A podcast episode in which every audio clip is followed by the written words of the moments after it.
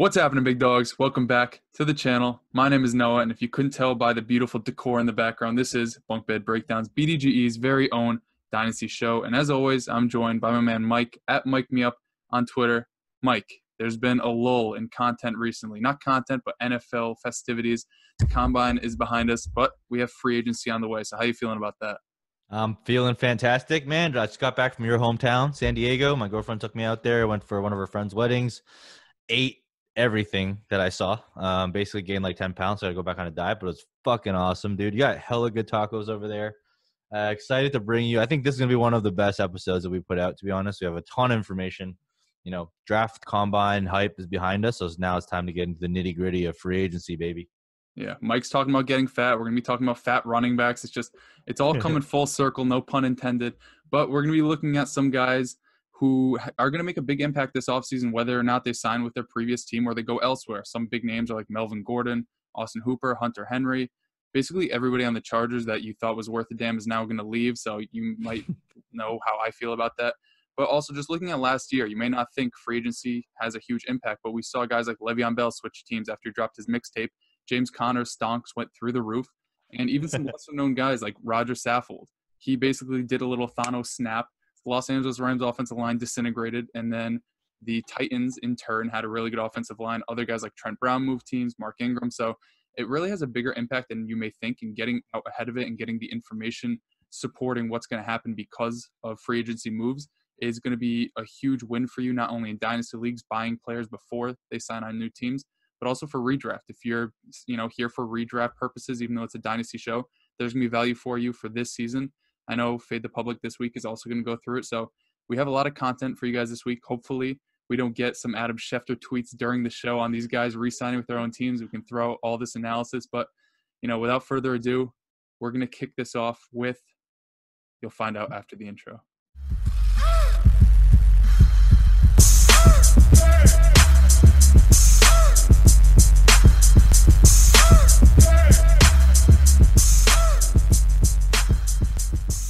All right, first up, we got my man, Melvin Gordon, switched up on me. I bought his jersey, number 28, switched to 25. That thing is about to go in the garbage. But for fantasy purposes, where we think he might land next year, looking at cap space, I think Miami could definitely be a landing spot for him. Would it make sense?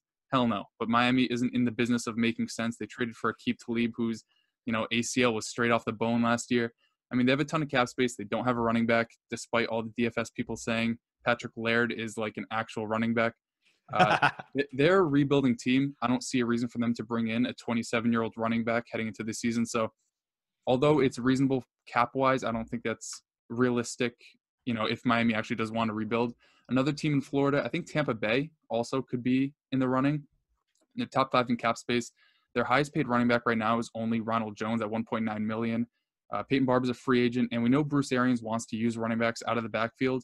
He really hasn't had that opportunity yet in Tampa Bay because they had Ronald Jones, Peyton Barber, and Albert Okwuegbunam's cousin, Dare Ogunbowale or whatever. so there really wasn't somebody who could give him a, a dual threat skill set out of the backfield like he had with David Johnson or Andre Ellington. So uh, I think that would be a good fit not only for fantasy purposes but also real life in Bruce Arians' scheme. That would obviously take away a little bit of the passing volume for the pass catchers in Tampa Bay, but this is all hypothetical, so I'm not going to dive too deep into there. But what we will dive into is, and first I'll say this is soliloquy season. We're going to be going in depth on these guys. I might put up a timer to see how long I talk, but his vacated opportunities this year. He only played in 12 games, so 25% of the season was lost, but he saw over 204 touches and even more opportunities because he saw 52 targets, 42 receptions, and as for you know a huge part of his usage and a huge huge part of his fantasy production was red zone usage. Right, he had 30 red zone carries, which was 52% of the team's red zone carries. He also had 13 carries inside the five, which was top 10 in the NFL, which is extremely surprising uh, considering the offense wasn't all too good this year and he did miss a big chunk of the season. Now, obviously, you're wondering how that impacts Austin Ekeler. Over the first four weeks of the season, Austin Ekeler saw nine red zone carries. On the season as a whole, he only saw 16. So over half of his carries inside the 20 came in only 25% of the season. On top of that, he saw five goal line carries, which are inside the five carries. On the season season as a whole, he only saw seven. So an even greater proportion of his carries inside the five came in a very small sliver of the season. But the fact that he saw that many without Melvin Gordon leads me to believe that if they don't add a Jordan Howard through free agency, uh, Derrick Henry, they don't draft an AJ Dillon, one of these big fat running backs. Uh, don't type in the comments that they're actually not fat. I understand that they're professional athletes, but if they don't bring in one of these big body running backs or somebody who has proven to be a goal line talent, I don't see how Austin Ekeler doesn't claim that job. I mean, Justin Jackson did see some goal line touches uh, in 2018, right? But he's not their main goal line guy. They showed it was Austin Ekeler. They showed it this year. They showed it in years past. So that's a huge uptick in his production if he does get those goal line touches. The offense may regress a bit, so maybe the goal line opportunities won't be as high. But the the fact that he's going to be getting these opportunities when they're there for him is going to produce fantasy value. Now, as for his receiving usage, you may think if he's the main guy back there, his targets are going to go through the roof. That actually is not true. If you look at his red zone targets last year in the games where Melvin Gordon was not there, it was at 0.75 a game. When Melvin Gordon was there, it actually went up to 0.83 a game. And as for overall targets, it went from 6.3 in weeks one through four to 6.9, very nice, when Melvin Gordon was there. You may be thinking, oh, okay, why isn't he, you know, getting more targets when Melvin Gordon isn't there? To me, it's personally just like how I see it is they want to get him the ball more, and he's obviously not getting a ton of carries Melvin Gordon is there, so they supplant that with, you know, passing down work. So overall for Austin Ekeler, is he somebody I'm worried about? No. Is he somebody who I think is like a top three, top five running back? No. I think he's just a very solid running back, one who, even if in a timeshare next year, is going to be extremely efficient. And if he is the main guy, I don't expect anything more than like 70% of the work in that backfield. I mean, we've seen Justin Jackson get some decent touches this year um, or last year when Melvin Gordon was out. He's extremely efficient on those touches. So overall, Austin Ekeler isn't a guy I'm running out to buy, especially at his price right now, especially after he just got signed to a four year extension. People are going to be thinking he is a locked and loaded, you know, top 10 guy for the next three, four years. Although I don't disagree that that could be his ceiling, I, I wouldn't pay for somebody's ceiling in March when there's still so much to go around. So, Mike, how do you feel about Austin Ekeler if Melvin Gordon does land? What are you willing to pay for him? Yeah, I'm I'm very much in the same boat as you. Um, I put out a tweet earlier, right when he got the extension, saying like, "Look, this is not the time to buy if you wanted to buy Austin Ekeler," and I've been saying to buy him all the way up until now. Because like I, I think they're they are going to bring in someone. I don't think it's Justin Jackson because did you know that Justin Jackson actually weighs less than Austin Ekeler? So Ekeler has Yeah. a better BMI than a Justin weird Jackson. running style for his size too. He's like a one cut guy, and he like invites contact sometimes. I actually kind of I, I really like Justin Jackson, but Yeah, so, Yeah, I do too. But like, I think it's more likely than not they'll bring in like a thumper, and I think that's when you can buy because at the end of the day, like I never expected Ekeler to be a seventy-five percent, seventy percent workhorse role. I always thought he would be like a 60-40 guy, but he would get like most of the targets and all the most valuable touches. And Yeah, with Melvin Gordon gone, gone, like he might get some uh, goal line work as well. So you know, I'm still looking to buy him at that like one point zero eight ish range, which I don't think you can get him for anymore. So I'm going to wait till the price falls a little more.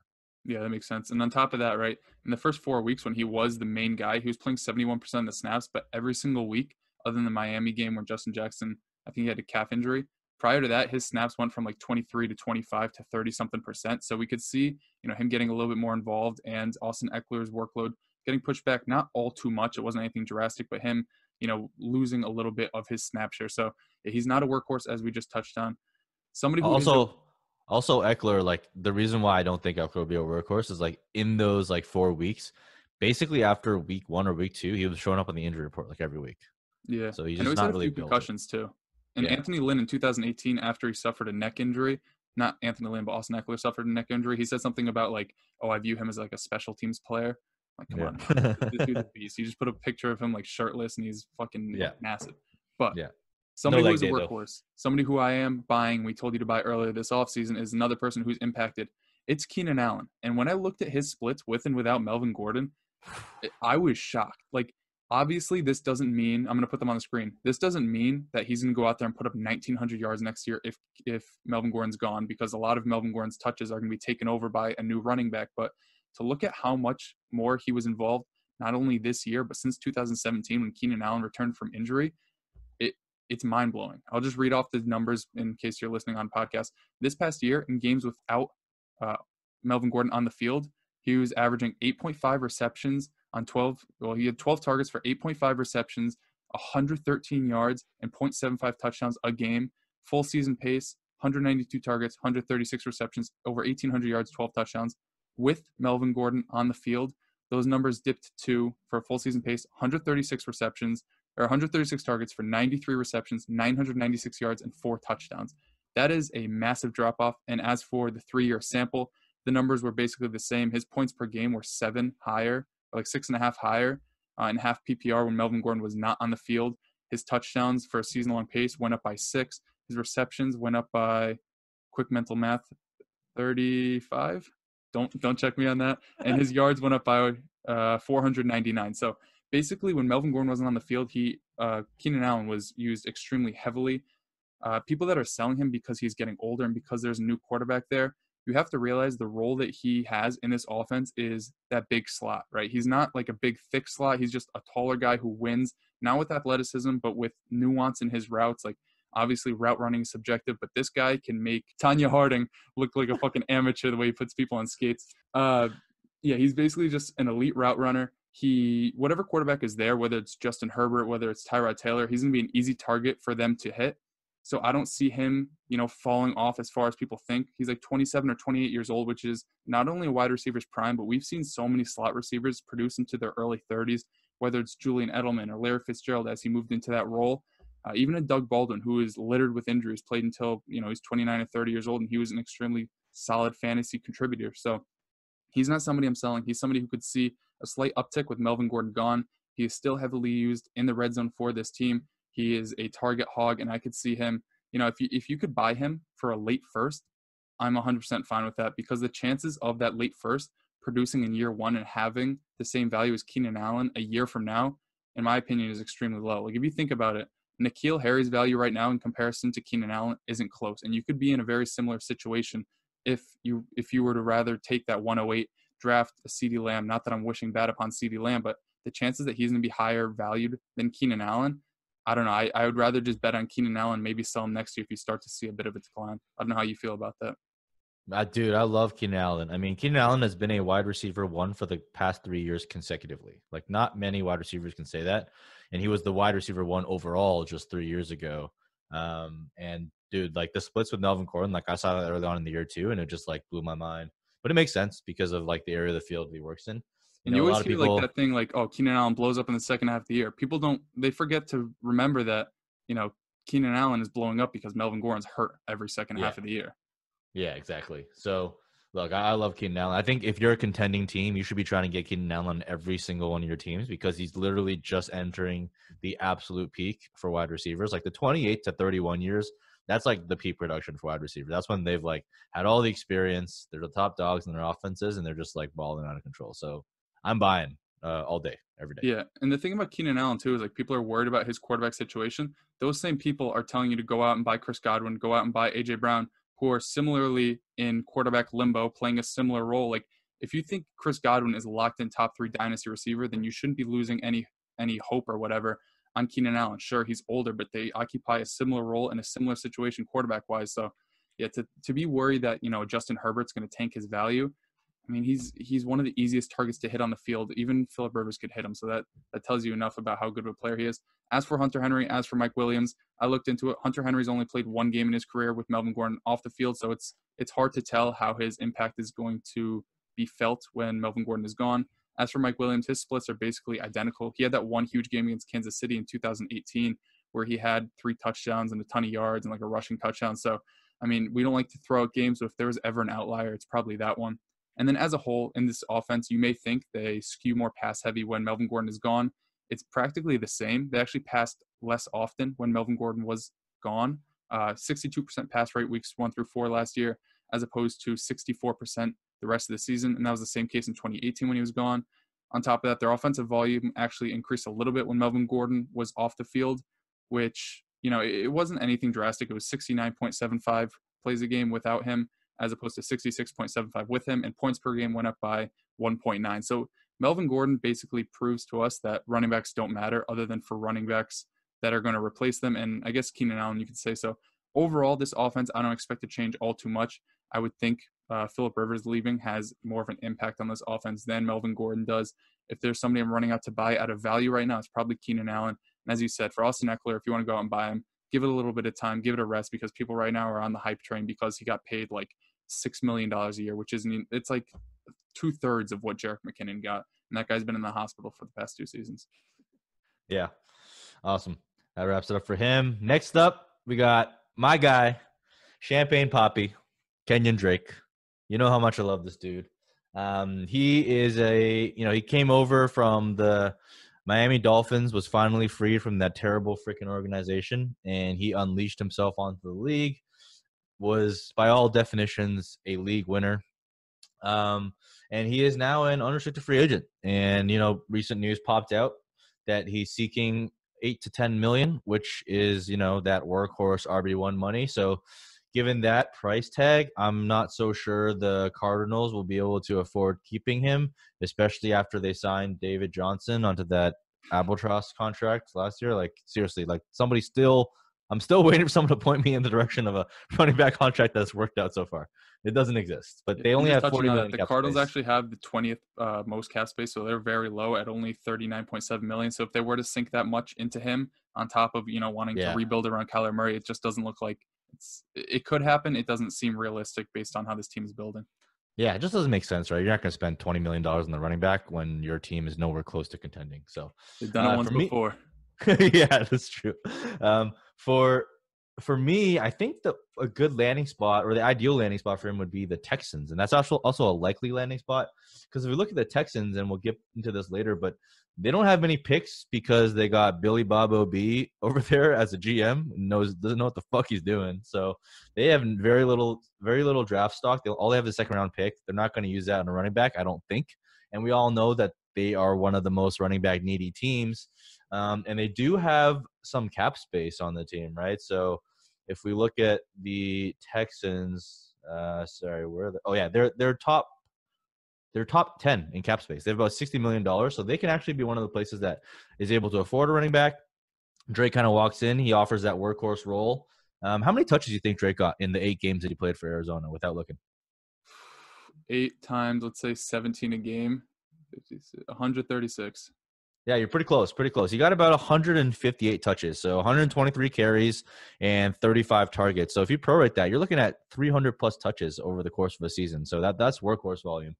Um, if he goes to the Texans, um, obviously that opens up some opportunity for David Johnson and more importantly Chase Edmonds because we all know David Johnson's washed as fuck. Um, and for the new team, I, I do think it's a ding on Duke Johnson. I don't think it'll make him completely irrelevant because you know I think it was already Bob, kind of irrelevant. Like how often yeah. are you really starting Duke Johnson? Yeah, not very often, right? And and he did that with Carlos Hyde, who is not as good of a pass catcher as Kenyan Drake is.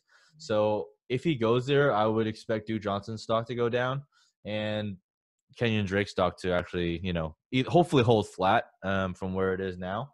But like from from like a bird's eye view, like to me, that's like the transaction that probably makes the most sense in terms of need, cap space, and and draft stock. You know, we know that Hyde is gone, and like Bob just like I don't know. I don't know what to think about Bob. You know, like you never know what he's gonna do, especially now that he's he's a GM. Like he's gonna do something stupid and draft the running back in the second round. Like did they trade no a third for Duke Johnson or like a fourth that turned into a third? Yeah, it was a conditional. It turned into a third, and I was just like, I was like, dude, like when they did that, I had so much hope that they would use Duke Johnson the way Duke Johnson. Duke Johnson was ranked as like a top twenty dynasty running back at that time, and then he just slowly started to fall off when they realized El Guapo was taking every single carry out of that backfield. Yeah, exactly. Um, in terms of what I'm going to do with them, I I think I'm actually looking to buy. I know people are scared, and originally I thought Cardinals would be the best landing spot for him because of, like he knows the system and it clearly works, and Cliff Kingsbury calls the right place for him. But I, after looking into more, I do think the Texans is a pretty good spot, right? I mean, they're going to have a pretty high-powered offense uh, led by Deshaun Watson. They have a mobile quarterback, so you kind of get that benefit from the Konami quarterback as a running back. And they're definitely in the contention, right? Like, you know, Tom Brady's kind of vacated the AFC, so you know they they definitely have a shot to go for it. And if what they're missing is a running back to get there, and they have the cap space to do it, I could totally see them doing it. Um, in terms of like cost, I'm I'd be willing to invest like a top 10 rookie pick on the back half, uh, like that later third of the first round, if that's what it costs to get it done. And I'm a contender, I need a running back just because Drake does offer that workhorse role. Like, what do you think? What would you be willing to pay for him? Yeah, that might be a little bit pricey for me, but when you look at it, right, I think he's 26, but he doesn't have that wear and tear on his body. Even going back to college at Alabama, he wasn't used anything near a workhorse. He's obviously very good in like the limited sample he's been used. I know you brought it up early in one of the shows, but like over when he's had over 14 carries, he's basically like a top five running back. And you see it, right? This past year when he was brought in to the Arizona Cardinals, it was a short week. They played on Thursday and he teared up what was thought to be one of the best run defenses in the league in San Francisco. Like he just proves time and time again that he is a great receiver out of the backfield. He's a great runner out of the backfield. I think wherever he goes, because the Cardinals didn't have a great offensive line this year, their offense was up and down. Wherever he goes is going to be a decent landing spot so long as he has that workhorse role. If he gets paid that much, I don't see how he doesn't get put into a workhorse type of role. So, yeah, I think late first, early second is what I would be willing to pay for him. Obviously, you probably want to go out and do it now just in case he does get scooped up by the Texans and he does take over that starting role because Lamar Miller and Carlos Hyde are both unrestricted free agents this year. Um, even if you know he's brought into a committee, we've seen him catch you know 50 plus balls. I'm not so, so sure this year what he did, but I think in 2018 he caught like 56, and the year prior he was up around 60. So he's still caught 50. caught yeah, 50, he, and half of that time was spent in Miami. Yeah, he still gives you a ton of fantasy value, like basically James White type of value. And if you're paying late first, and you know worst case scenario happens, he's a James White. I'm fine with you know you know, Mike, you swayed me. I would give up a late first for him because the worst case scenario, he's still going to give you at least flex consideration. Whereas, yeah, exactly. Like, yeah, one of those receivers you take at that spot in a rookie draft may not give that to you. Who would you rather have, Kenyan Drake or Todd Gurley? Kenyan Drake. I don't know. That offensive line, we're going to touch on it later, but they're losing even more pieces or may yeah. lose more pieces this offseason. And he just didn't look the same this past year. Yeah. All right. Next up. Amari Cooper, hometown favorite of Mike, a guy that I hate basically the wide receiver version of Derrick Henry for me. Places I think he could possibly land. There's one that is kind of common consensus people keep bringing up is the Philadelphia Eagles. Uh, not only is DeSean Jackson dead, Alshon Jeffery is dead. Nelson Agholor is a free agent. They don't have all too much money. It's in division, so I'm not so sure that you know Jer- Jerry Jones is going to give him every single dime he can you know cough up to keep him out of uh, a rival team. I think another sneaky landing spot we just brought up are the Texans. They're eighth in cap space. Will Fuller's Achilles tendon is more tender than Kansas City barbecue. He is never on the field, and if they were to be like be able to pair DeAndre Hopkins and Amari Cooper on that same team, I don't know if Deshaun Watson wouldn't be my dynasty quarterback at least two at that point because he would just have to close his eyes and throw it up, and it's basically going for six every time. Obviously, DeAndre Hopkins uh, might take a bit of a hit but it's going to be consolidated target share if that were to happen. But that's enough for the hypotheticals. We'll just talk about what's going to happen in Dallas. And from what I found, it doesn't look great. Uh, vacated opportunities, 7.4 targets a game this year, 8.4 the year prior. So around eight targets a game he's giving up when he leaves. Uh, only 17 of those came in the slot, so he is more of an outside receiver. So you would think Michael Gallup is going to capitalize on that on top of you know nine red zone targets left behind. Isn't all too much, but it's definitely something that other receivers can capitalize on. Also, 24 deep targets are left up for grabs. Michael Gallup was second on the team, so that's a role he can fill. But looking at what Michael Gallup did this past season, in games where Amari Cooper played less than 75% of the snaps, there's only four of them. It wasn't all that bad, right? 4.75 receptions a game, 75 uh, receiving yards a game. He actually didn't catch any touchdowns. Most half of his touchdowns came in the last week. I believe it was against the Redskins, so he wasn't a huge touchdown threat. Basically, in the games where he played less than 75% of the snaps, his pace was 76 catches for 1,200 yards, practically what he put up this year. So you might think, oh, he can take over that alpha number one role if he's playing this well in games where Amari Cooper isn't playing. We look a little bit deeper. In games where Amari Cooper was shadowed, basically being treated as the alpha, and Michael Gallup was shadowed in some of these games, but you have to remember, you know, the number one corner is on Amari Cooper. Amari Cooper is not a slot receiver, meaning uh, those top cornerbacks don't shy away from him going into the slot. Like some some cornerbacks don't travel into the slot. Mark Cooper's on the outside. Those top cornerbacks are on him. In games where Amari Cooper was shadowed, getting that number one treatment, Michael Gallup tore it up. He averaged over eight targets a game, over five receptions a game, over 87 yards a game for a 16 game pace of 138 targets, 85 receptions, and 1,397 yards. In games where Amari Cooper wasn't being treated as that pure alpha, whether it was because I don't even know, they, they just weren't shadowing him, uh, games where Michael Gallup was seeing a little bit tougher coverage, I guess you could say, when the number one guy wasn't focused solely on Amari Cooper. His numbers went down to 8.1 targets a game, 4.1 receptions a game, and 70.9 receiving yards a game for a pace of 130 targets, 66 receptions, and 1134 yards. So, as you might see, the volume isn't all too different, but the efficiency fell off drastically.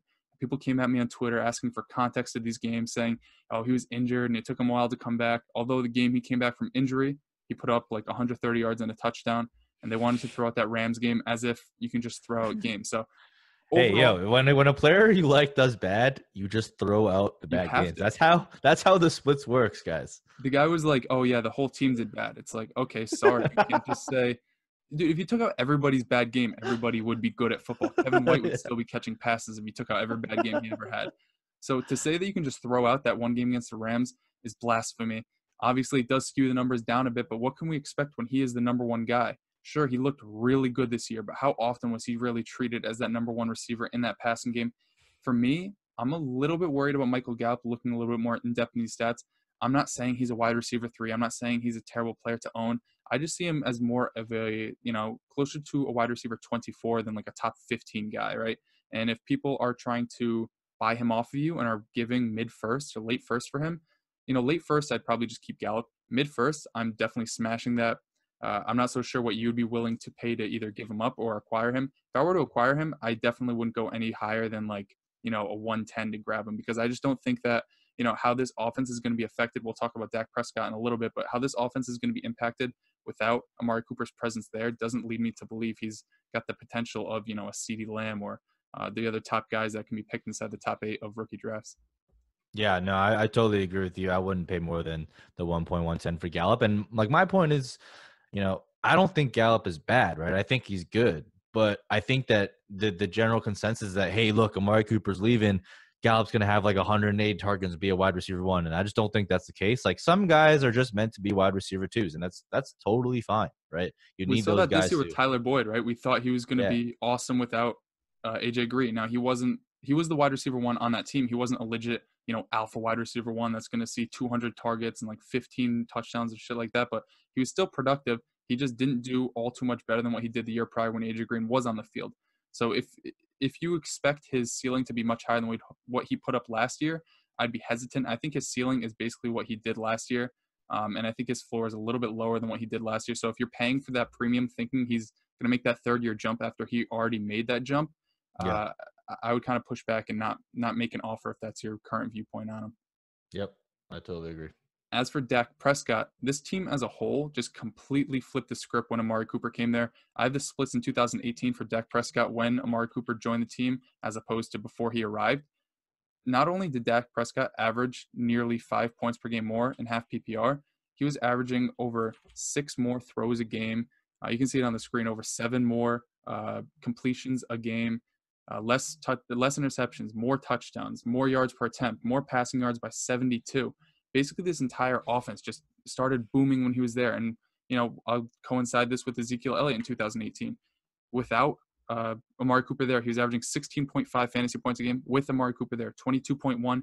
His receptions went from 3.57 a game to 6.5 a game. Uh, on the ground, it was, it was very similar, but he was being used so much more heavily in the passing game when Amari Cooper got there. They were, you know, moving down the field more. They were scoring more. This I know I've said it about 15 times now, but this offense just got so much better when Amari Cooper was there. And if he leaves and they're left with Michael Gallup to be the wide receiver one on that offense, I'm not so sure we can just pencil in Dak Prescott for another top five year. I know he was, you know, top six quarterback before he got there, but this team has gone through so many changes. They have a different offensive coordinator that, you know, he built the offense with Amari Cooper in there.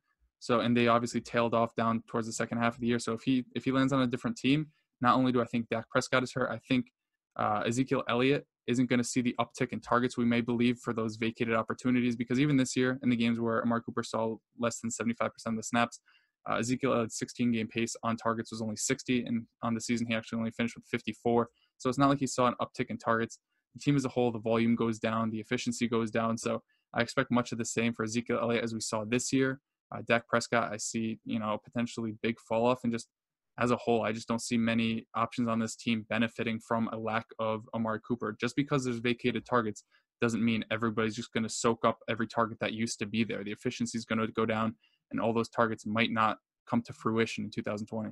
Yeah, but what about what about big Galaxy analytics brain Mike McCarthy? What about him? He's gonna he's gonna have a huge Mike McCarthy- I don't even know what to say about the dude. I don't know anything about him other than he kind of looks like Jabba the Hutt, but maybe that's because he was in green for like 15 years. But I, this is an offense I'm probably just going to stay away from, especially at the prices they're going to be at next year. You know, Zeke is going to be a top two guy. I'm fine with that. But if if Michael Gallup, especially in redraft, if he goes to like top 15 prices, I'd stay away. Dak Prescott in Dynasty, he's not somebody I'm like avidly trying to sell, but I wouldn't I wouldn't try to buy him at this point because we've Yeah. seen the difference between when he has an elite wide receiver on the field and when he doesn't. Yeah, I totally agree. Um, I was a huge com- proponent of buying Dak last year. I'm a little bit worried now. It's it's kind of like so stupid that, that like Dallas literally went in the complete opposite direction of the guys you just locked down first. Like they first paid their running back, and then they paid an off-ball linebacker, and now they're gonna have to let go of like a premier top five cornerback in the league, uh, a top twelve wide receiver, and they haven't even tagged their quarterback. Like, they haven't even locked down the quarterback, and they're, they're gonna have to pay him more they're gonna have to pay more because once the CBA comes out, like they're just gonna pay more. So like it just doesn't make any sense how badly that organization is run. It always it always blows my mind. Next up, we got someone who I talked about a lot. We talked about him in the prior episodes as well, but it's Breshad Perriman.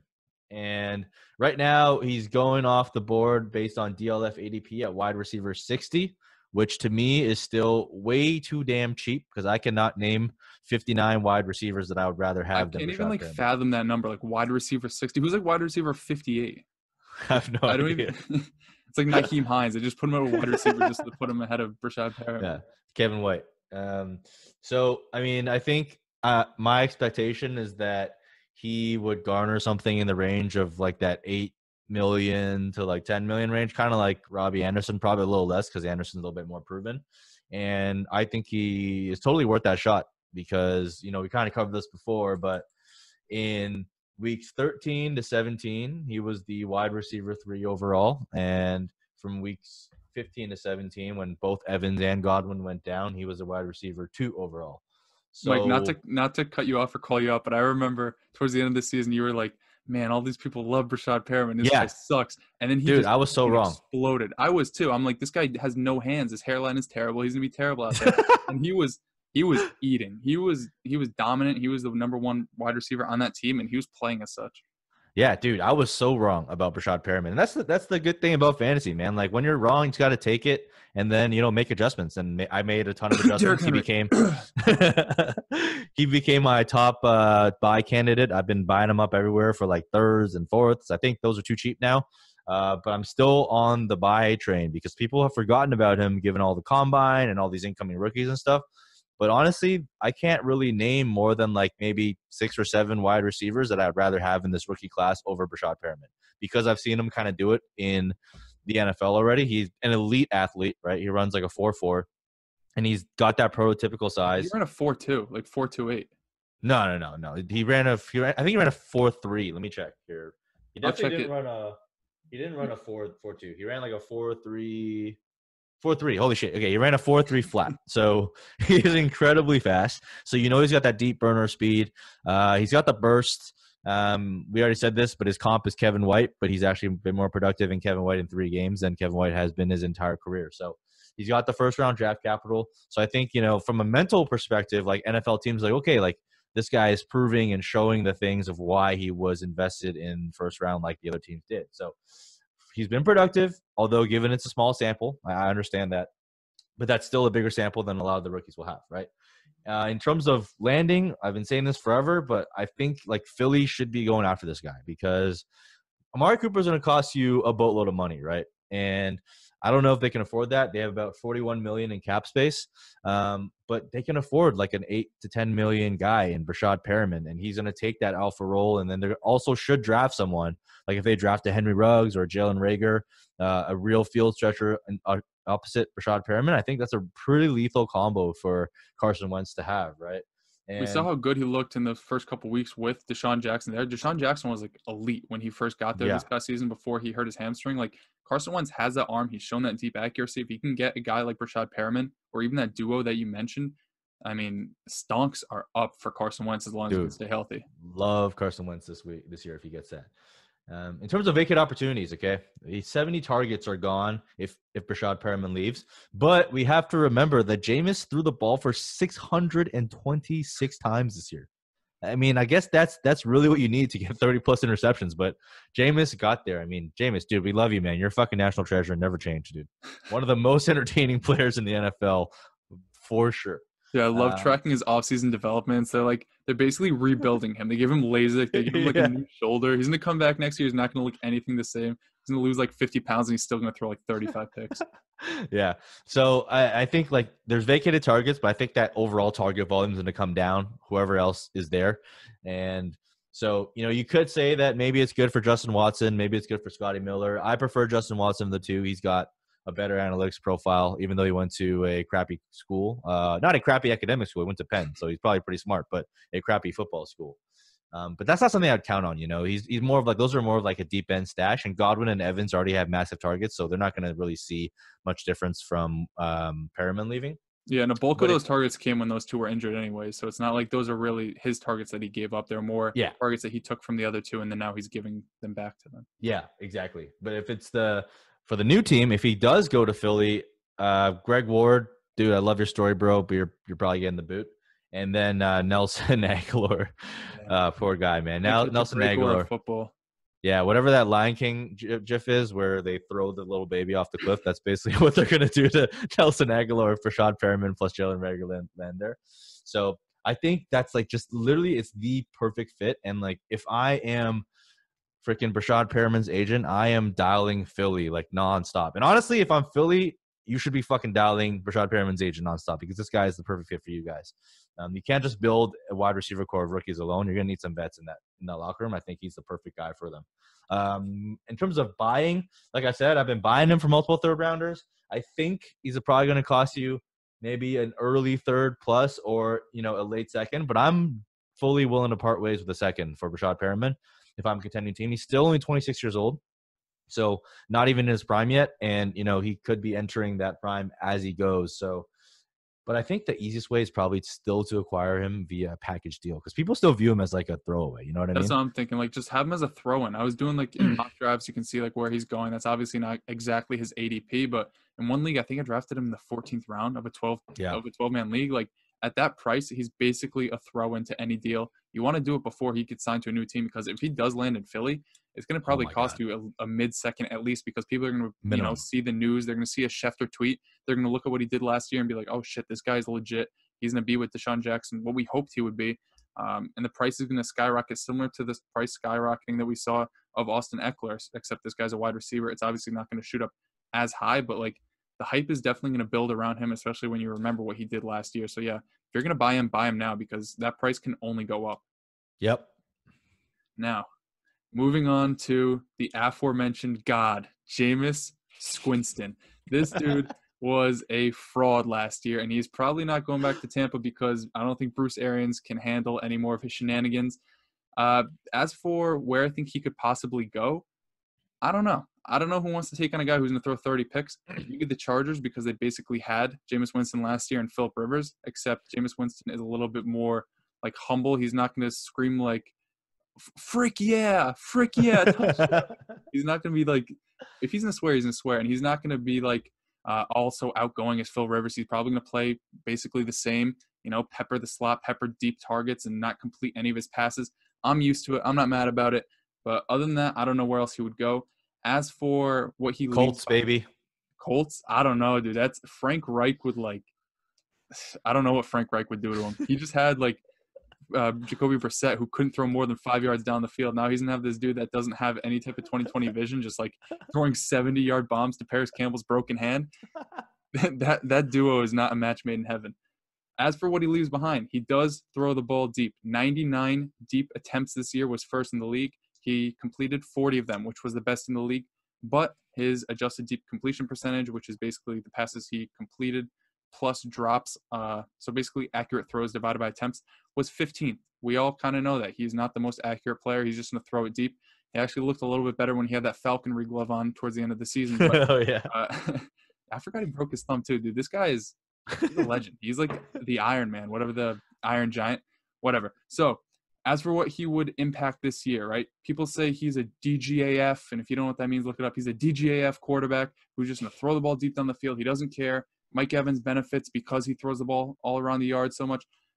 first off, let's look at their coach, Bruce Arians. He's a DGAF offensive coordinator. He's a DGAF coach. You look at what he did in Arizona with his quarterbacks, their deep attempts and their ranks uh, during his time with the Cardinals 74 deep attempts, seventh, 90 deep attempts, first, 86 deep attempts, third, 76, which was fifth, and 71 deep attempts, which was fifth. So he's top five all but one year. So if you think that Jameis Winston leaving is going to all of a sudden change the philosophy of this, of this team, you're wrong. I mean, they had Ryan Fitzpatrick go in there, and he was basically Jameis Winston 2.0. So to say that you think Mike Evans is going to suffer from a terrible quarterback leaving, I don't know. I don't see it. On top of that, looking at what Mike Evans did last year, right? He saw 1.9 deep targets a game, but only 0.7 deep receptions a game. So sure, he was throwing it to him a lot, but less than one deep catch a game. It's not a huge. I don't know what you said, but it had it probably had something to do with Jameis Winston being an idiot. So, it wasn't hitting him, dude. He was he was throwing it to him, but it wasn't hitting. Basically, like whatever. I you can just go on and on about how bad Jameis Winston was, but you know a lot of his volume wasn't actually on deep targets or deep receptions. Uh, Chris Godwin, contrary to popular belief, had more deep receptions than Mike Mike Evans last year. So to just say that he benefits solely from a guy that throws deep isn't correct. On top of that, I went through some digging on his touchdowns. Last year, five of his eight touchdowns came in the red zone, four of eight came inside the 10, and only two touchdowns came from 20 more than 21 yards out. He had a 21 yard touchdown, so it wasn't a red zone touchdown, but it was basically there. The only year where over half of his touchdowns came outside the red zone weren't even with Jameis Winston. They came with Josh McCown and I think it was Mike Glennon was there. So he basically had like two of the worst quarterbacks I've ever seen thrown on the ball. That's when he was basically creating all by himself in the deep game. So I don't think Jameis Winston is going to have a huge impact on his deep targets. Obviously, if they don't get if they get a more conservative quarterback, it would be dumb to say that his deep targets wouldn't go down. Obviously, if they get a guy like Teddy Bridgewater, although Bruce Arians loves to throw the ball deep. I don't see Jameis. Uh, I don't see him matching what Jameis did this past year. But on top of that, right, Mike Evans is just a good receiver. People say he's a compiler. Me personally, I like when fantasy assets compile stats. I like when guys put up numbers, and I like when they produce for me on the field. So I have no problem with that.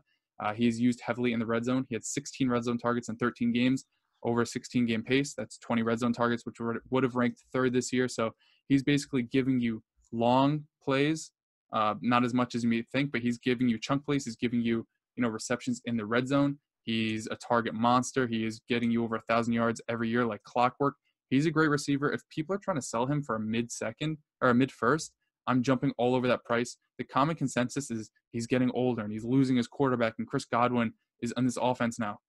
Was Chris Godwin not on this team last year? was Mike Evans not a top five receiver last year with Chris Godwin there with a quarterback that ended 30 drives short because he couldn't see his receivers? Like, you have to realize that just because Godwin is a good receiver doesn't mean Mike Evans can't be a good receiver. And we saw that last year. So, Mike, I'm not sure if you've seen any trades go down in your leagues with Mike Evans. Uh, I have him in one league that I took over an orphan. I'm trying to rebuild. I'm just not selling him because the price isn't there for me to sell him. It just doesn't make sense to give him up, you know, a mid first and a third round pick. So I'm not sure if you've seen any any sales of Mike Evans or any acquisitions of him, but if you have, let let the audience know what's up. Let them know the big facts.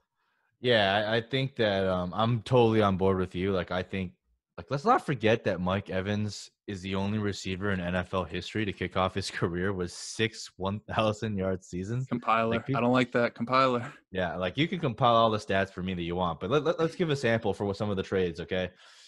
Recently, based on the DLF trade, find, trade finder, Mike Evans for Christian Kirk plus Joey Belti- Joey Bosa. It's obviously IDP, IDP league. Look, I love Christian Kirk, but there's no way in God's green earth I'm giving up Mike Evans for Christian Kirk you and a hope, defensive player. You hope Chris Christian Kirk becomes half of what Mike Evans is. Yeah.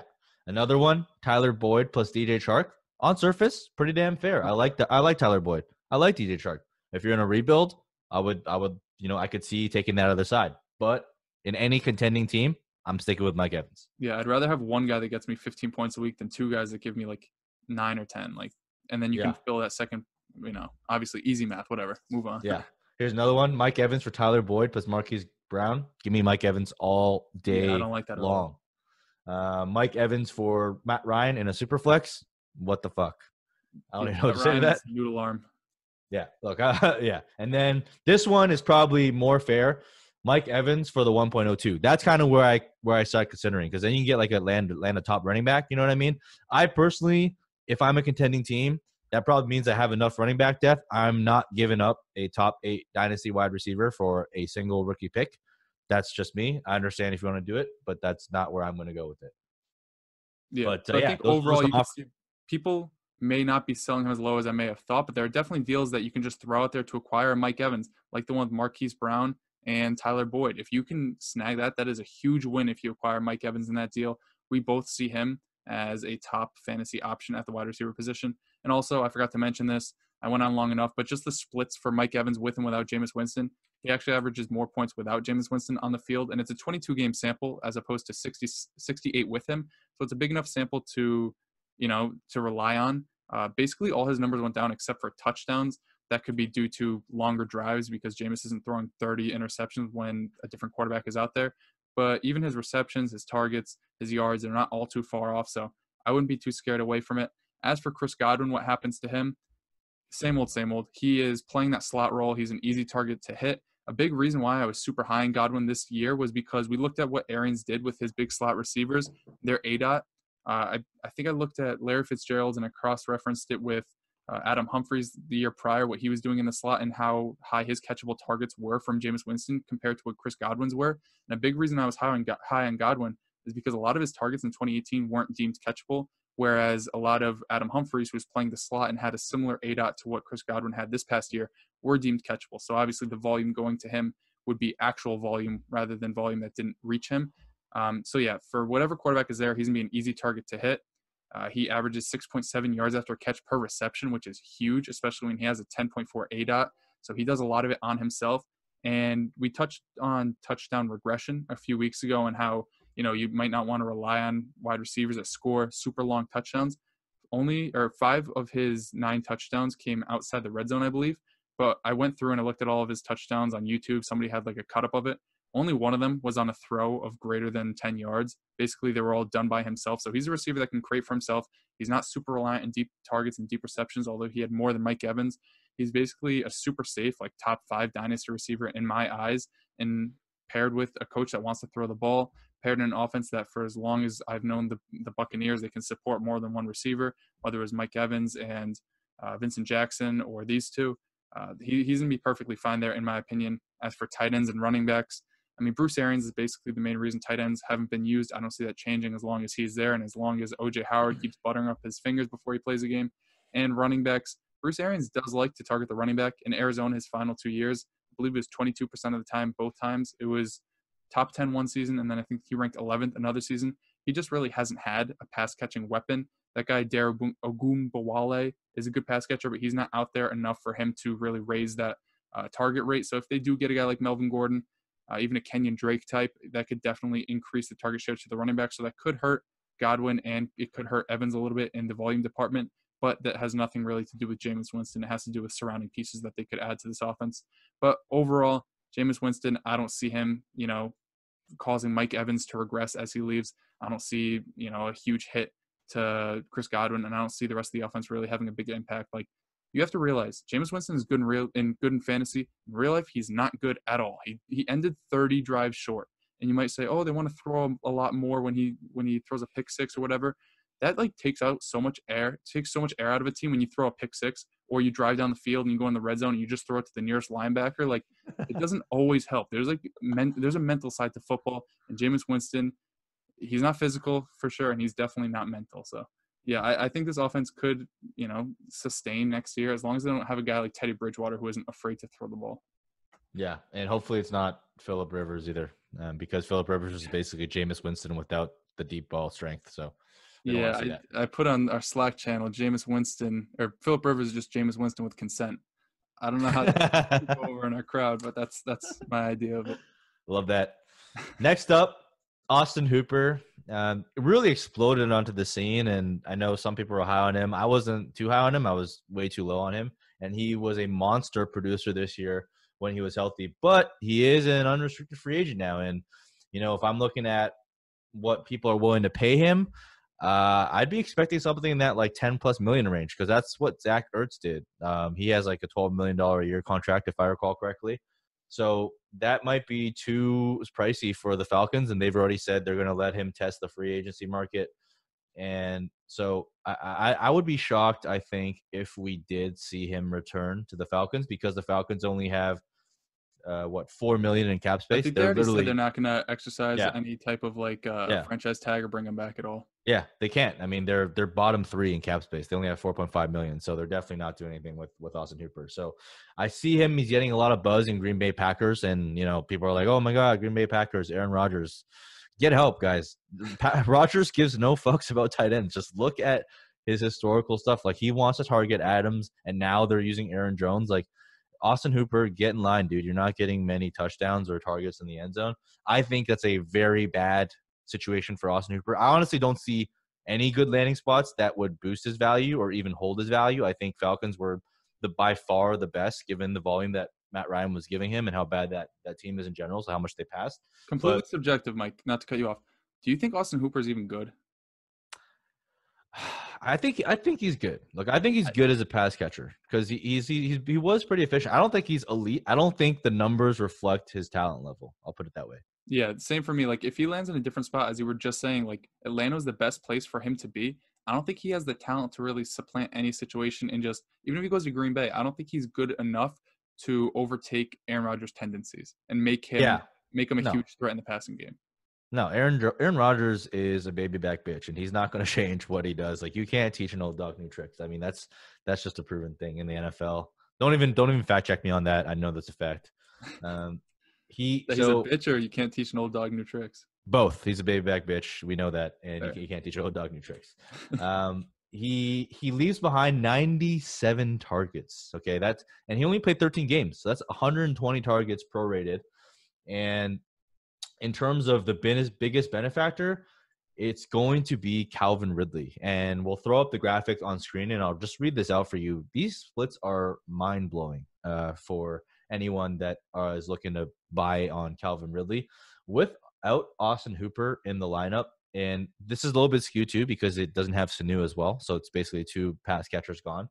But nevertheless, he scored 22 points per game in those three games without Austin Hooper. Uh, averaged 100 yards, 10 targets, and two thirds of a touchdown and seven receptions. So you're looking at a wide receiver one without Austin Hooper. So, you know, Ridley is someone that I didn't love coming into the draft and coming into the NFL because he's old and his analytics profile isn't good, but he produced in year one and he produced again in year two. And now we're in a situation where, you know, there's going to be a ton of vacated targets for him. So I think that Calvin Ridley is a huge buy right now. Now, what would you be willing to pay for for Calvin Ridley? Obviously, he's not going to score 22 points a game, right? But let's say he scores like that, you know, without with Austin Hooper, he scores in the 13 points, right? Let's say he even gets like a three to four three to four point boost. He scores like 16 points PPR game per game. Like, what are you willing to pay for that? I would pay in a super flex league uh, in terms of rookie picks. I'd probably go 110 or later. I I basically have like a Big Ten. I think it's like the top three quarterbacks, whatever the third quarterback ends up being based on draft capital. Uh, the top four running backs and the top three receivers for me. If that adds up to 10, I, I'm pretty good at math, I guess.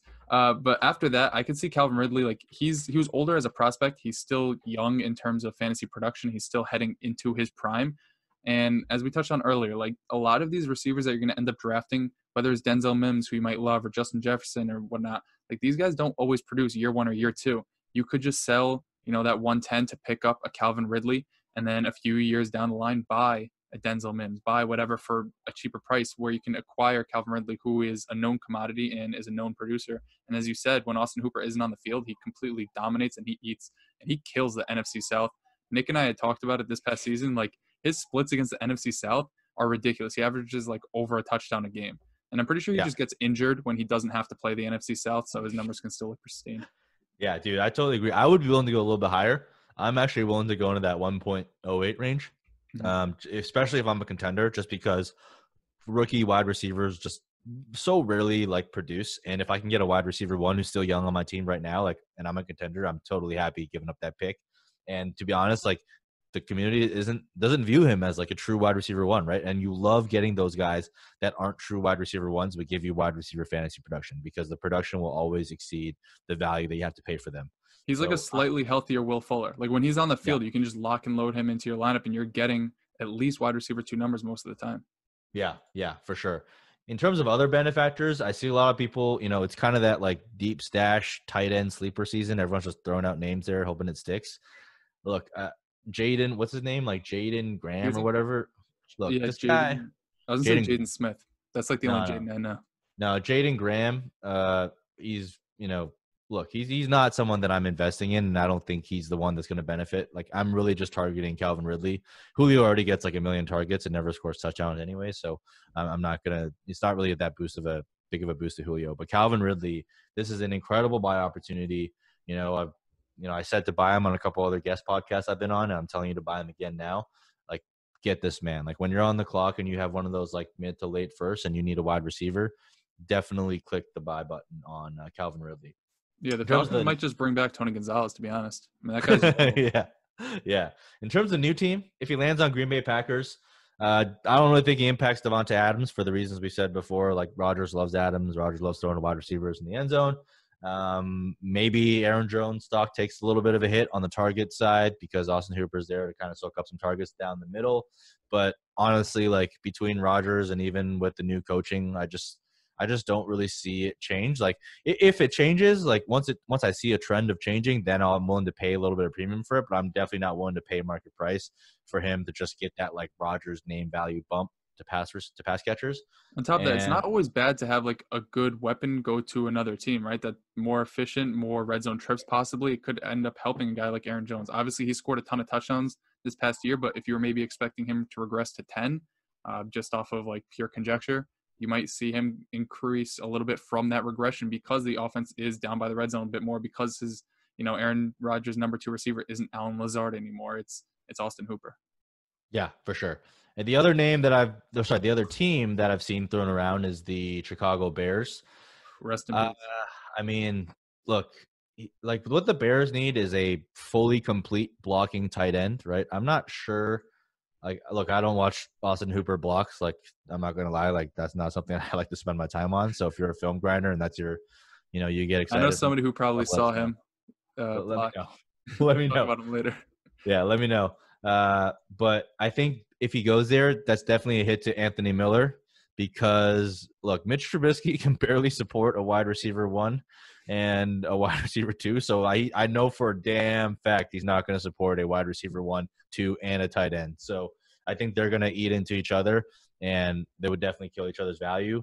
But also, I just don't see that as too likely either because the Bears are bottom ten in cap space. They only have 16 million in cap space, and their O line is complete trash. So I think it's probably more likely maybe they like draft a blocking tight end in the in the draft and try and fill some of those holes in the O line uh, before committing a 10 million dollar contract to Austin Hooper. But that's just Yeah. that's just my thought. I'm not excited about anybody in Chicago. We already fell for the Trey Burton trap a few years ago, and he couldn't stay on the field. And even when he was, like half the field is basically gone when Mitch Trubisky is a quarterback. It's like those old Madden games with like the vision cone. It's like his stops halfway at midfield, and like you can only look to the right. So if Austin Hooper's ever there on the left side of the field, basically half his targets are gone. So yeah, anybody in Chicago, I'm not too high on, other than Allen Robinson.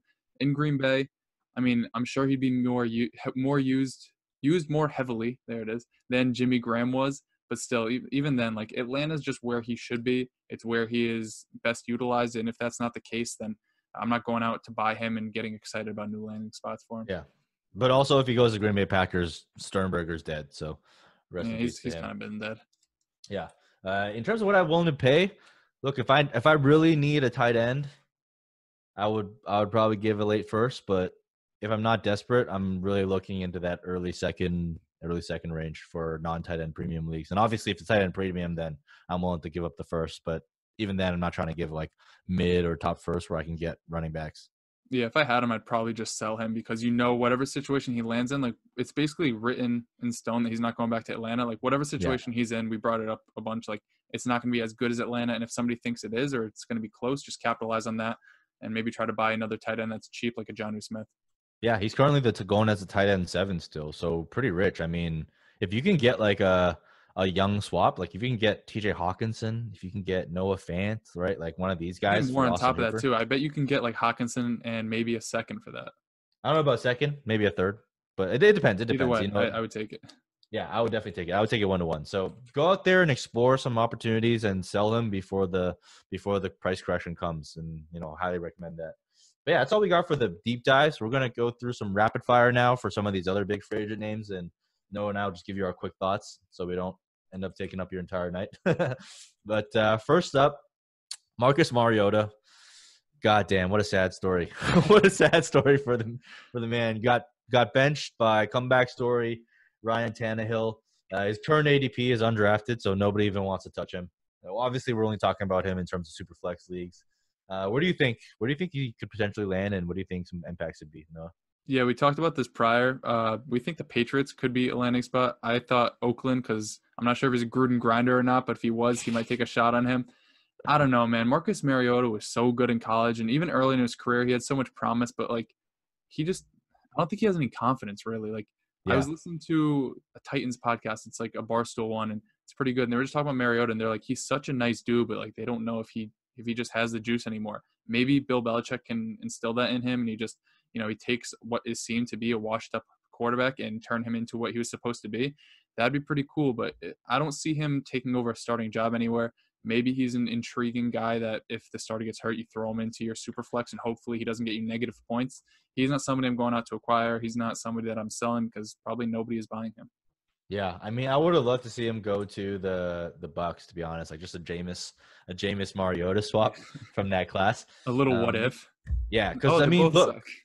like Mariota. To be honest, like I was a fan of him, and like he just he just never got a shot right like he went into an offense this like under center grind the clock out with Derrick Henry type offense with like one and single and only double wide receiver sets and that was like viewed as like sexy by them uh, for whatever reason like he needs to be in a spread offense because that's what he came from right he came from Oregon they run a spread offense you know talking three wide receiver sets like running down the field like I feel like the Bucks could have been like a great spot for him but like like you said man confidence injuries like this guy was never healthy so yeah, we're not gonna spend much time on him. Look, if he goes to the Patriots, cool. If he goes to the Bucks, cool. But uh, you're only looking at him as a late round flyer in super flex leagues and nothing, nothing more than that.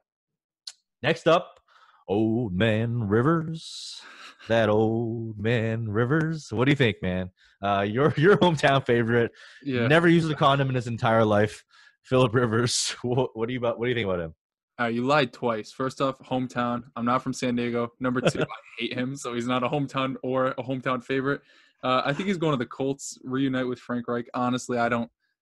What is there to say? Like, what's he going to do? People say, oh, yeah, he's going to boost his tight end. You do realize Philip Rivers has played with Hunter Henry and he's played with Antonio Gates. Oh, he's going to boost the running back. He's played with Danny Woodhead. He's played with Austin Ekeler. He's played with Melvin Gordon. You have to put some of the blame on him having really good options. Like, Nyheim Hines isn't going to explode.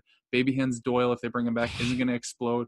Mo Alie-Cox has a better chance of grabbing 15 rebounds than he does of catching five touchdowns this year. Like, Phil Rivers is dead in the water. I don't man, it hurts me to say this, but like I really don't care about Rivers. Like this if he goes to the Colts, I'm just I don't have to say anything. Like you're not buying him in dynasty. If you have him in dynasty, I don't know what you're doing. For redraft purposes, like just stay stay far, far, far away from Philip Rivers. I have no interest in this situation at all. I totally agree. And you know, I think the only the only thing of note is I would say like T.Y. Hilton stonks is gonna be down if Philip Rivers goes there because that man cannot pass a deep ball to save his life. Do they still track like interceptions that were thrown to wide receivers? Because T.Y. Hilton might have like 15 next year. yeah, dude, it's gonna be it's, it's gonna, gonna, be crazy. Everyone loves Parris Campbell. Look, I wasn't a fan of him coming in, and you know the the narrative is gonna be that like, hey, he he's really works really well in that short area of the field, and you know Philip Rivers made Keenan Allen, Philip Rivers made Austin Ekeler. I'm on your board. Like I think Austin Ekeler and Keenan Allen made him, and not the exact reverse. So, and I'm not a big fan of Parris Campbell. So, I, I don't think this creates any good opportunities to buy. If anything, if people in your league believe that Philip Rivers is going to boost Parris Campbell, I would try and recoup whatever cost you can from him, late second, mid second. Like guys that fall flat on their face in their first in the first year, like it's very hard to recover um, so yeah, he was injured a ton, so you could like write off some of that. But like even with Philip Rivers, like how good could Parris Campbell really be? I know I'm gonna yeah. look like an asshole when he catches like 85 balls and like 100 yards next year, but like I don't know if if there was a year to break out, it's not the year that Philip Rivers enters your offense. Yeah, yeah.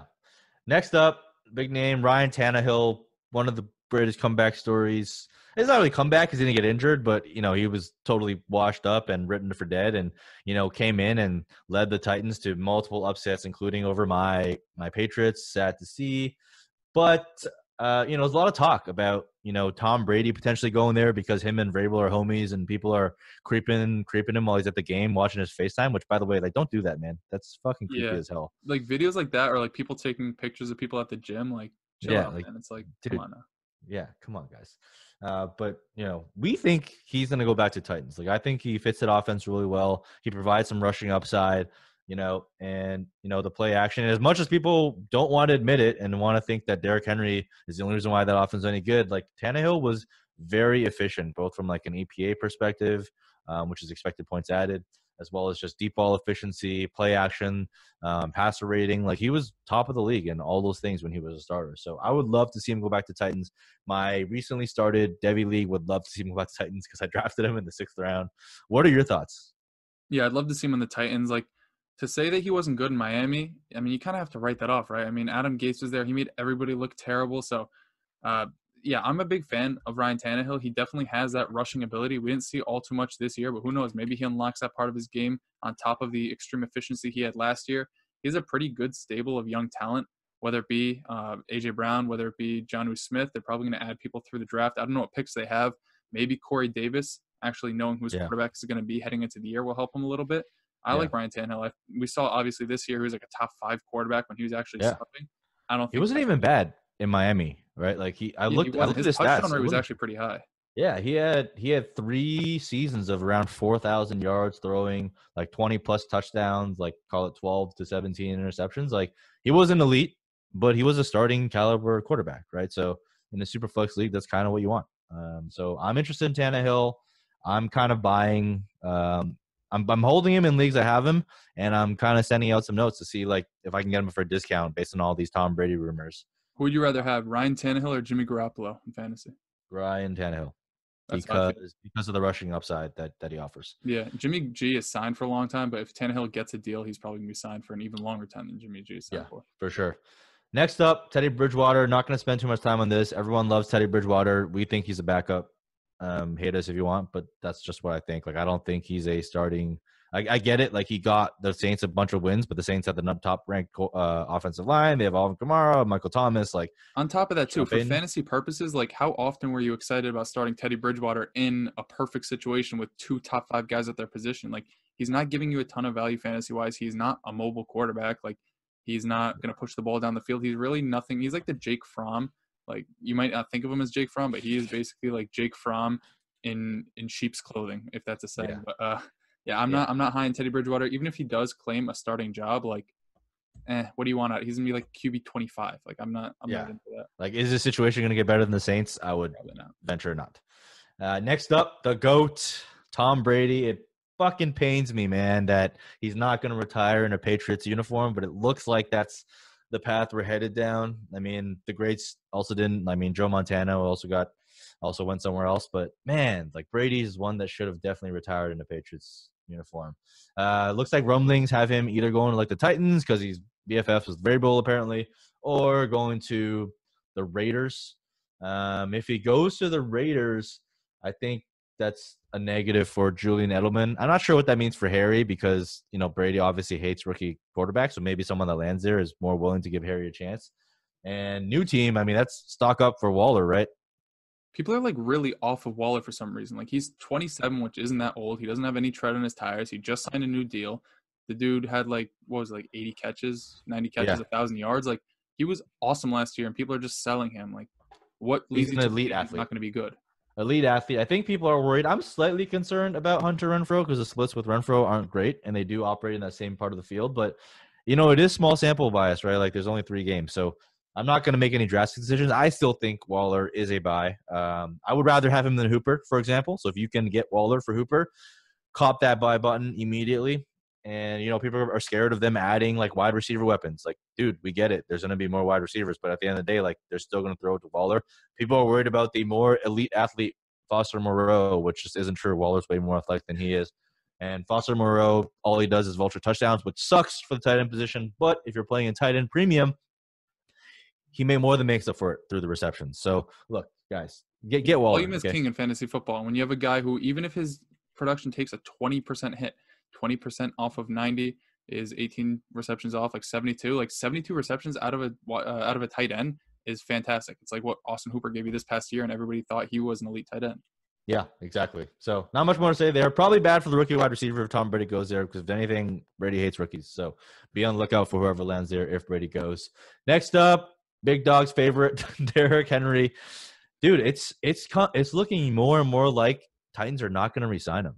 The thing is, like, why wouldn't they have signed him or extended him or whatever up to this point? Like, he was such a big part of that offense, despite running backs not mattering. Like, he they wouldn't have made it as far as they did without him on the field. And 100%. would have thought they would have shown how much he was worth by you know giving him some money, but they haven't done it up to this point. It doesn't look promising. Free agency by the time this video is out, I believe it would have started already. Like I don't know if they're going to shell out that much money for a running back who is he's not old. He's obviously aging a little bit, and other teams have money and they're going to probably splash for him. Especially teams like the Bills who want to run the ball, have Devin Singletary, have a beautiful tandem out of that backfield. Like I don't know. I don't think Tennessee is the move for him.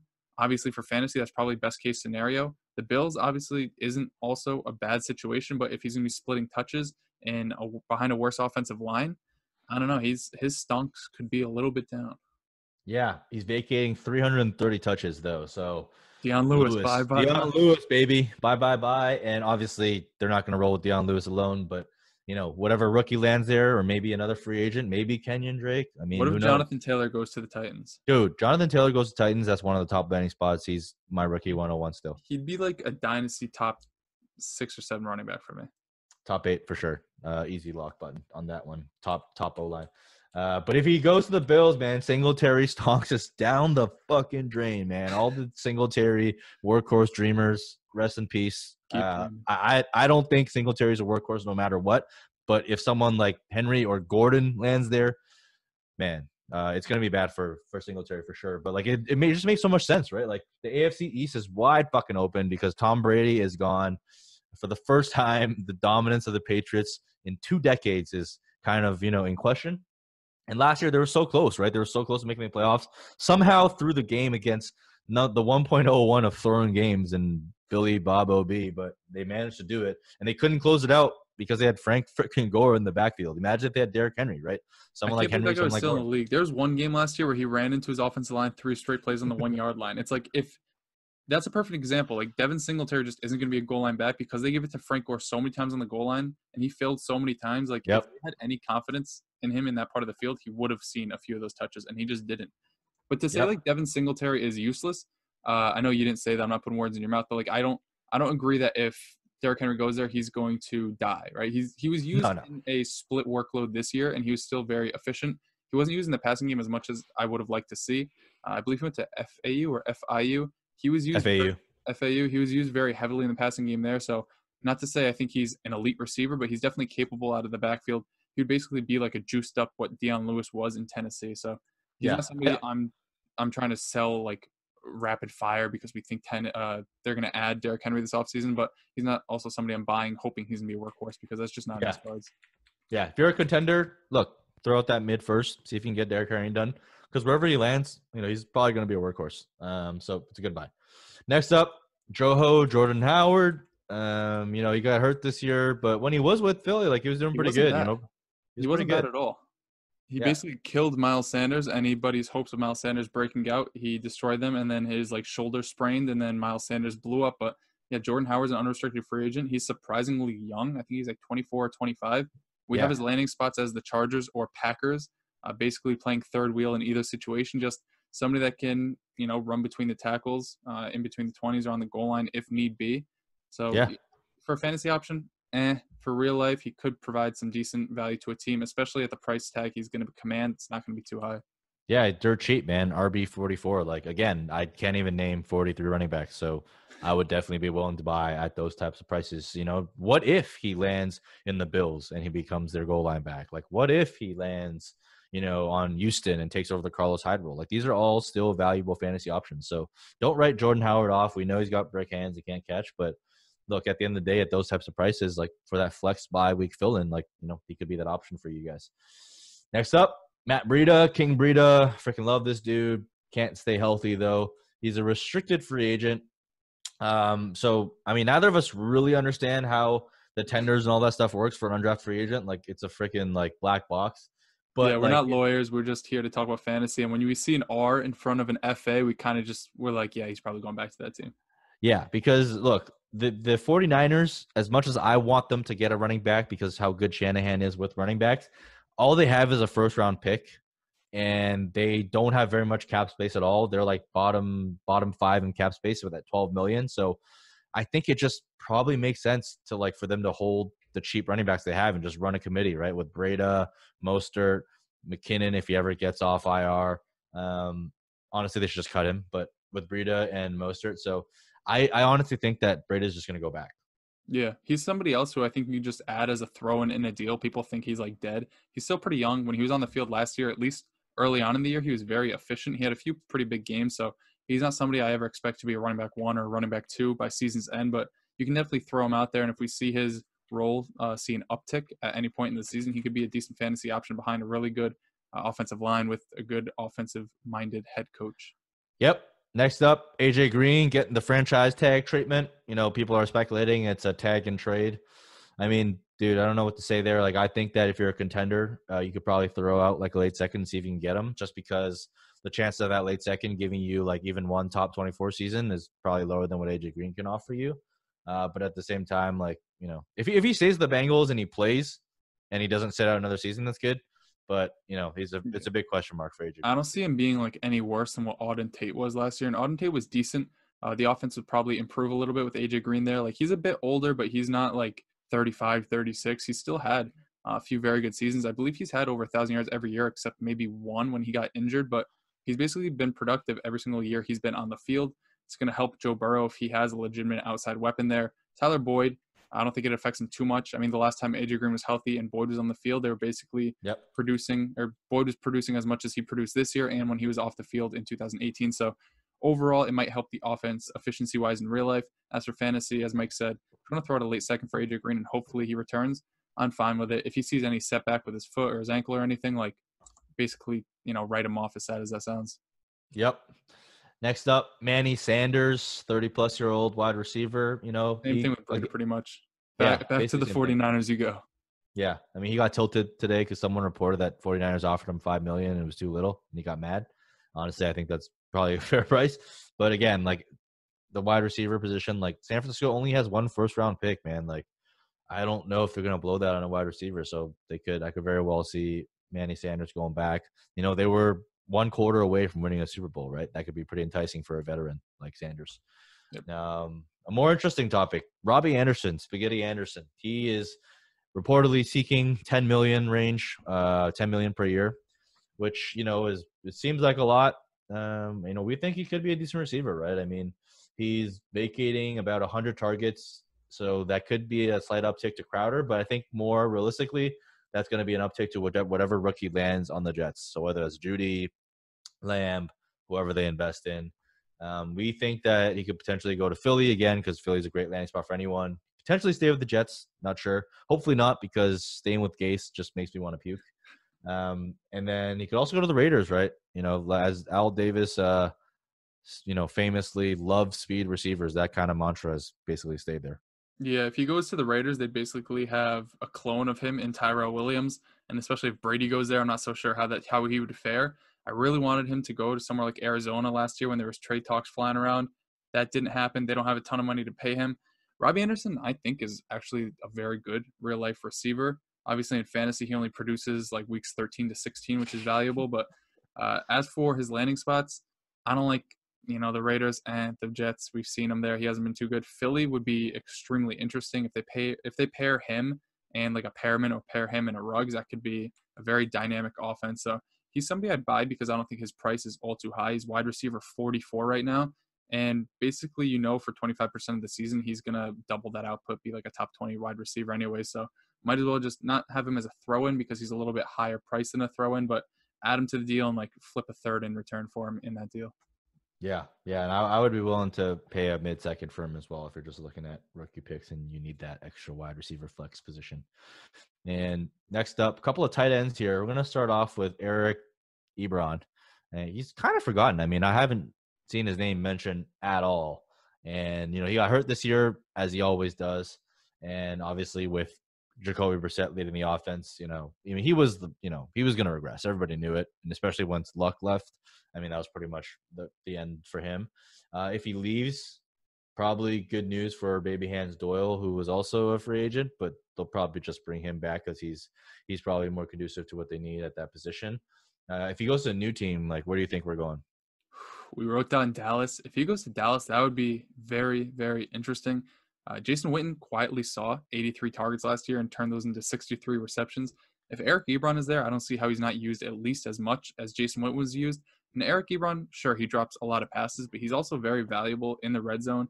Uh, he's fairly athletic for his size. I think he could be a very good fit, a big target for Dak Prescott. Basically, what everybody thought Rico Gafford, I think that's what it is, or Rico Gathers, what they yeah. thought he was like two years ago. So yeah, he's somebody I'm pretty high on. He's extremely cheap. Wide or tight end 26 per ADP. Yeah. Like that basically means he's not a tight end. So I, I he's like a throw in for me, and I'm 100% fine just buying in on him. Yeah, if you're in a tight end premium league, like in drafts, I see him falling like way, way too far. So I'm definitely willing to cop the smash button on him. He's not old either. What is he like, 26? Yep. Yeah, he's pretty young. He joined yeah. the league very young from Miami as well. So he's a, he's an interesting target for sure. And then the last guy we'll cover very briefly is Hunter Henry. Um, obviously, last year missed most of the season with the ACL. I mean, this guy just like is a walking train wreck. I really hope that he finally puts out a, a healthy season, is able to maintain it. You know, we probably think that he's going to get franchise tagged by the Chargers. Doesn't really make much sense to let him go. Uh, he's pretty integral part of that offense. Yeah, I think he's just going to stay. What we've seen in years past is probably the same thing. Like going into this year, I didn't understand how heavily involved Hunter Henry really was or how he got those targets, but he's just a very reliable, you know, inside the numbers tight end who can block. He's like a very good blocker. He's a very good receiver. He's going to be an integral part of the offense no matter who's behind center. Uh, his ADP right now is tight end eight. That's about fair. I mean, we saw him blow up in a few games early on, and people are moving him to like their dynasty tight end two or three. That's really his ceiling. I don't see it staying around there, especially if the injury bug uh, keeps up with him.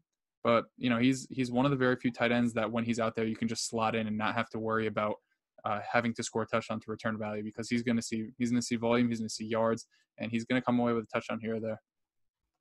All right, little technical difficulties. Before we head into the world famous narrative section uh, segment of the episode, we're going to do a little plug season, the draft guide at bigdogsdraftguide.com. We have, I believe it is 50 uh, profiles done. We're going to have the Startup Bible by Nick. We're going to have draft strategies, videos that are exclusive to the draft guide, such as mock drafts that are tight end premium, super flex, in depth look at prospects, uh, analysis of them after the combine, after the draft, basically everything you need for your uh, drafts for the rookie season, for the dynasty season. Right now, it's super cheap. I'm not too clued in on the Monkey Knife Fight deal. You can check out one of Nick's videos. I believe it's ten dollars, and you get a match on Monkey Knife Fight, and you can get both guides. It's a great deal. I 100% recommend it. There is no bias in that statement at all, but uh, it's it's a very informative and fun ride. You're going to learn about why we hate guys like Chase Claypool, why we love Jalen Reagor and Denzel Mims. Mike, I'm not sure what you have to add. I probably covered everything beautifully in depth because I'm a wordsmith, but uh, what do you have to add to that little promo? No, not much, man. Look, the guide's going to be an excellent resource for you guys, and we're going to be updating our ranks. I believe by the time this video has released, you'll have seen our uh, new rookie ranks. So if you have the guide, you'll have access to that. Um, and, you know, you have access to all the jokes about Noah's headband and his bunk bed and just, Not you jokes, know, every, everything you want for yeah, exactly. Big facts only.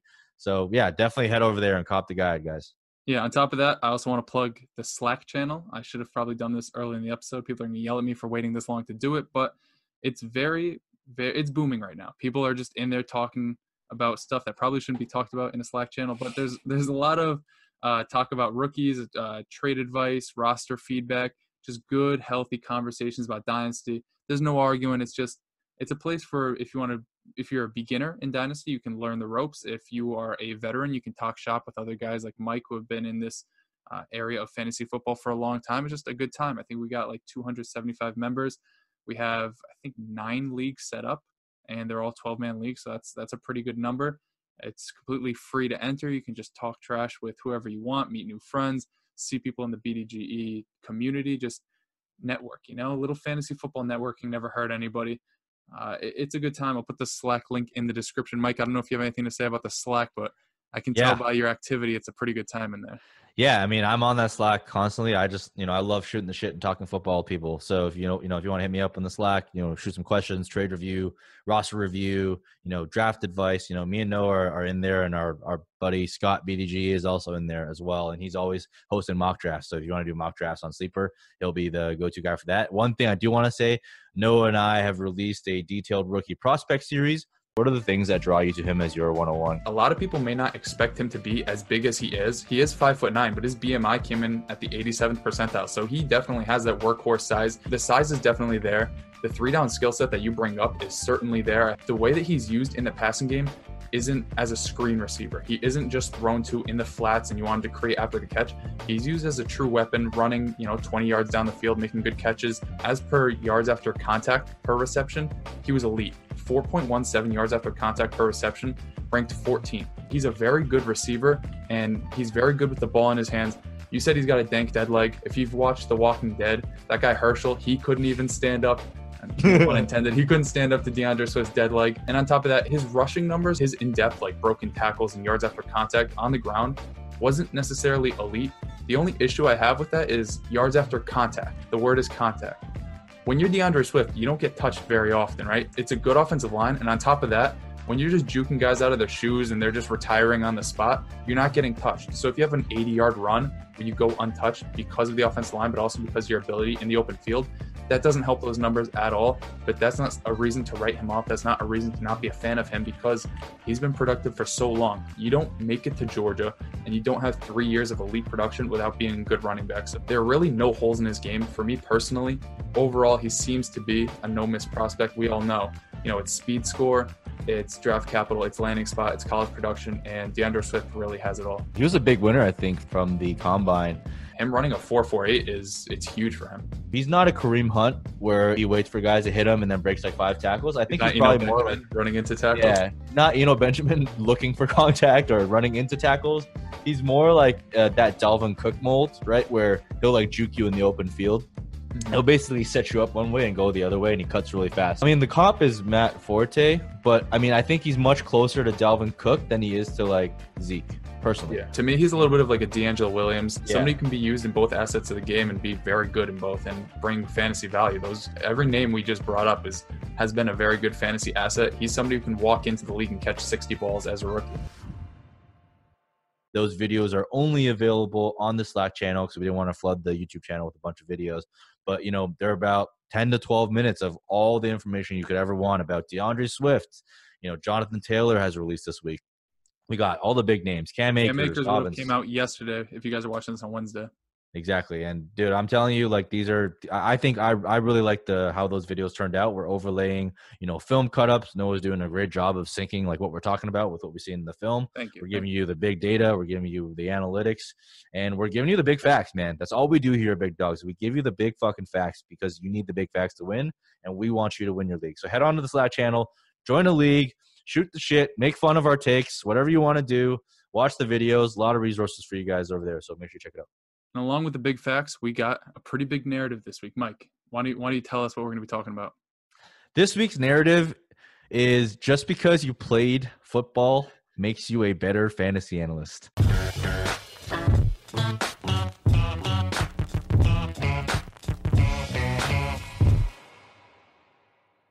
I know what I think about this, and you know this comes from some of the back and forth we've seen on Twitter. What do you think? I, I know I don't know if you played any D one ball, but I know you have some experience in flag football, so why don't you throw it out Yeah, I played D1 ball. I played D1 intramural basketball. So I think I'm pretty qualified to talk about fantasy football. I actually used to play flag football when I was like in seventh grade, and I used to dominate because I was just bigger than everybody else. But you know, I think I think those few years I was wearing a flag around my waist really taught me about the game, and it gave me a good understanding of rookie prospects. Now, when I watch film, probably I'd estimate about 88.8% more than anybody else. Uh, I think it gives me a really good understanding of football, just the nuance of the game, like when you're running an out route, how many steps you're taking, when you're running a comeback, like how crisp those routes are. Like, you know, I'm, I'm a film grinder. I'm not afraid to admit it. And I think those few years of playing some, you know, seventh grade flag football with a miniature football and no contact really it gave me a good insight in the game, you know? Yeah, look, I played uh I played cornerback uh for a Canadian high school football team. So you know I'm fucking qualified to grind the film. Uh, I can read the coverages. I can I can pick up the blitzes. Um, but look, all jokes aside, look, I've, I've total I have nothing but respect for guys that played played ball because they're definitely going to provide perspective that we don't see. But I don't think that necessarily makes them a better analyst um a fantasy football player because I just want to say something. If you think like my spiel was about like me talking trash with people that actually played football, uh, I hope it didn't come off that way. There was a guy on Twitter this week that was just talking about how much football he's watched and played, and that makes him better.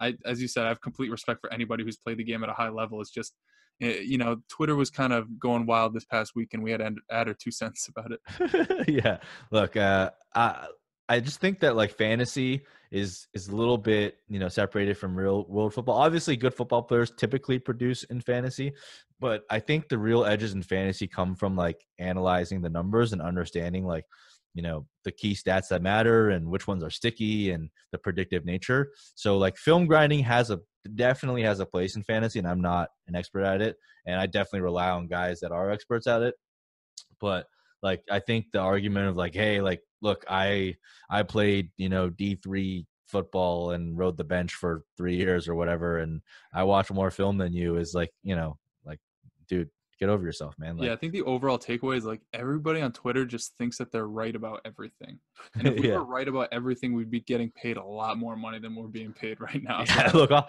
I'll tell you i'll tell you this if i was if i was always right about everything uh, I would not be doing this show with Noah, man. I'd be Damn, probably playing. I'd probably be. I'd probably be playing DFS and just making money. That's what I'd be doing if I was right about everything. If I was right about everything, I'd probably be up in the booth with Booger. That would be like such a good time.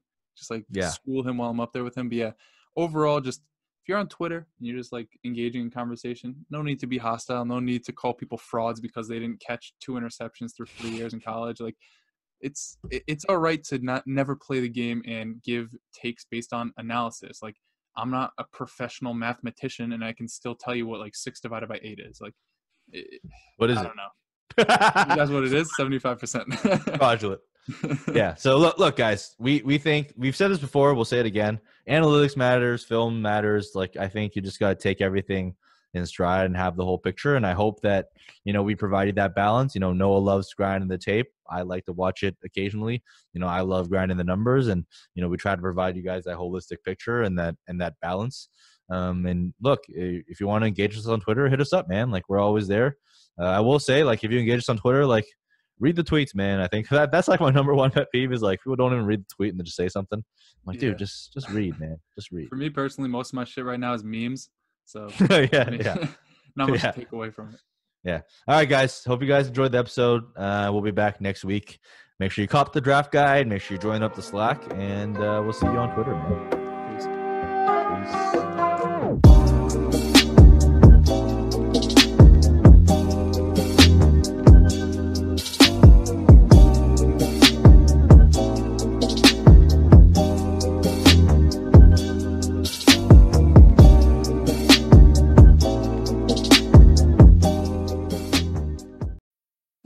Need mealtime inspiration, it's worth shopping Kroger, where you'll find over 30,000 mouthwatering choices that excite your inner foodie. And no matter what tasty choice you make, you'll enjoy our everyday low prices, plus extra ways to save, like digital coupons worth over $600 each week. You can also save up to $1 off per gallon at the pump with fuel points. More savings and more inspiring flavors make shopping Kroger worth it every time. Kroger, fresh for everyone. Fuel restrictions apply.